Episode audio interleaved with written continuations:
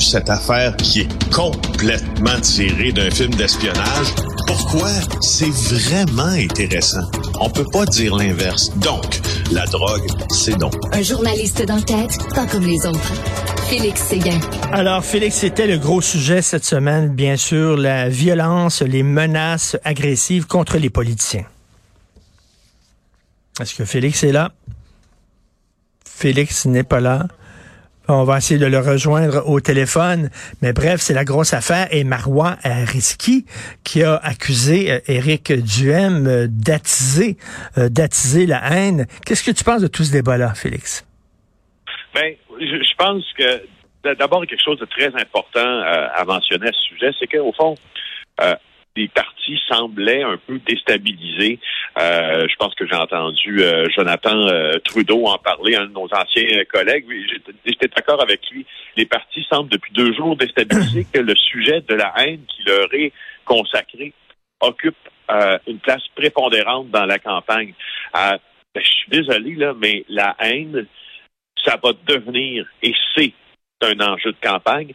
Et à certains égards, je, j'ai hâte Pas hâte, mais je suis curieux de voir où tout ça va nous mener, mais ça pourrait peut-être être un des enjeux principaux de cette campagne électorale-là, parce que c'est la première fois que nous traversons cette ligne politique-là euh, que les Américains ont traversée là, bien avant nous, euh, et que l'on a vu en Ontario cet hiver aussi être franchi allègrement. Je crois que c'est la première fois qu'on on savait que ça s'en venait, mais c'est la première fois qu'on en fait l'expérience de tout ça. Euh, je, je, peux te, je peux te parler en connaissance de cause, et toi aussi, tu peux ben m'en oui. parler de l'histoire des menaces. Euh, parce que des menaces qu'a reçues Marwah Rizqy en disant aller chercher son bain. Enfin, on, le, le fameux Claude Delaney là, aurait appelé la police en disant son cadavre se trouve à tel endroit. Des menaces qu'a reçues Marwah Rizqy, menaces comme celle-là, moi j'en ai déjà reçu de la part d'un mafieux qui s'appelle Francesco Del Balso. Toi aussi, t'en as déjà re- reçu. Et euh, pour ceux qui savent pas c'est quoi recevoir des menaces puis qui prennent ça à la légère, je vais vous expliquer exactement ce qui se passe dans la tête de celui qui les reçoit. D'abord, quand on t'avise que quelqu'un t'a menacé de mort, tu es incrédule. Tu n'y crois pas, tu te dis, ben voyons. La deuxième étape, c'est que tu vas rencontrer un policier puis il va t'expliquer exactement ce que cette personne a formulé à ton endroit, et là, les bras te tombent à terre, pas pour ta propre sécurité, parce que tu penses aux gens autour de toi.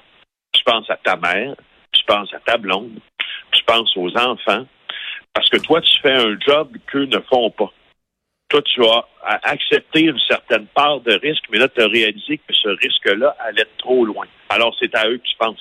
Quand tes parents, tu penses aussi euh, aux, aux parents des amis de tes, de tes enfants.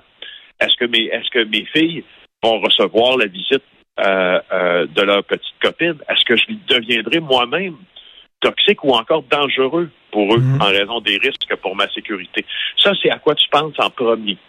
Et après ça, quand les genoux te claquent un peu, quand tu as des épisodes de vertige et quand tu perds un peu tes repères, ben, quelques mois plus tard, tu te rends compte que ça t'a affecté. Tu te rends compte que, sans dire que tu reviens d'un De, de, comme ils disent les soldats d'un tour en Afghanistan, qui est complètement P T S D, donc de, euh, syndrome de, de, de choc post-traumatique, tu peux en avoir eu un léger. Puis à un moment donné, tu te surprends à faire le saut quand tu es dans la rue, quand quelqu'un passe trop près de toi mmh. ou t'entends mmh. crier.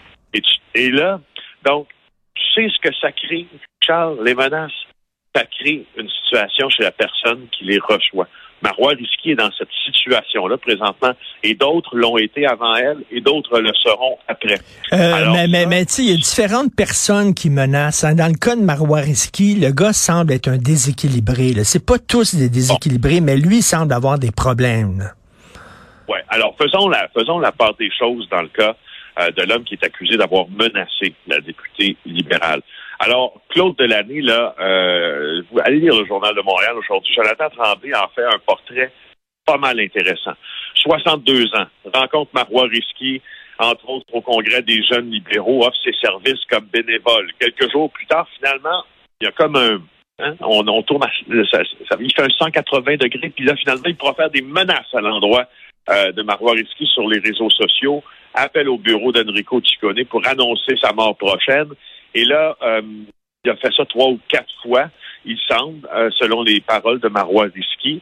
C'est un gars d'origine qui est originaire des, euh, de l'île, des îles de la Madeleine. Il s'est impliqué dans une campagne électorale près d'où il demeure à Sorel-Tracy avec le conseiller municipal Jocelyn Mondou. Pouf, même chose. Après deux semaines, et lui, il accuse le candidat aux, aux élections municipales de l'avoir menacé de mort. Une affaire qui tient pas debout pantoute.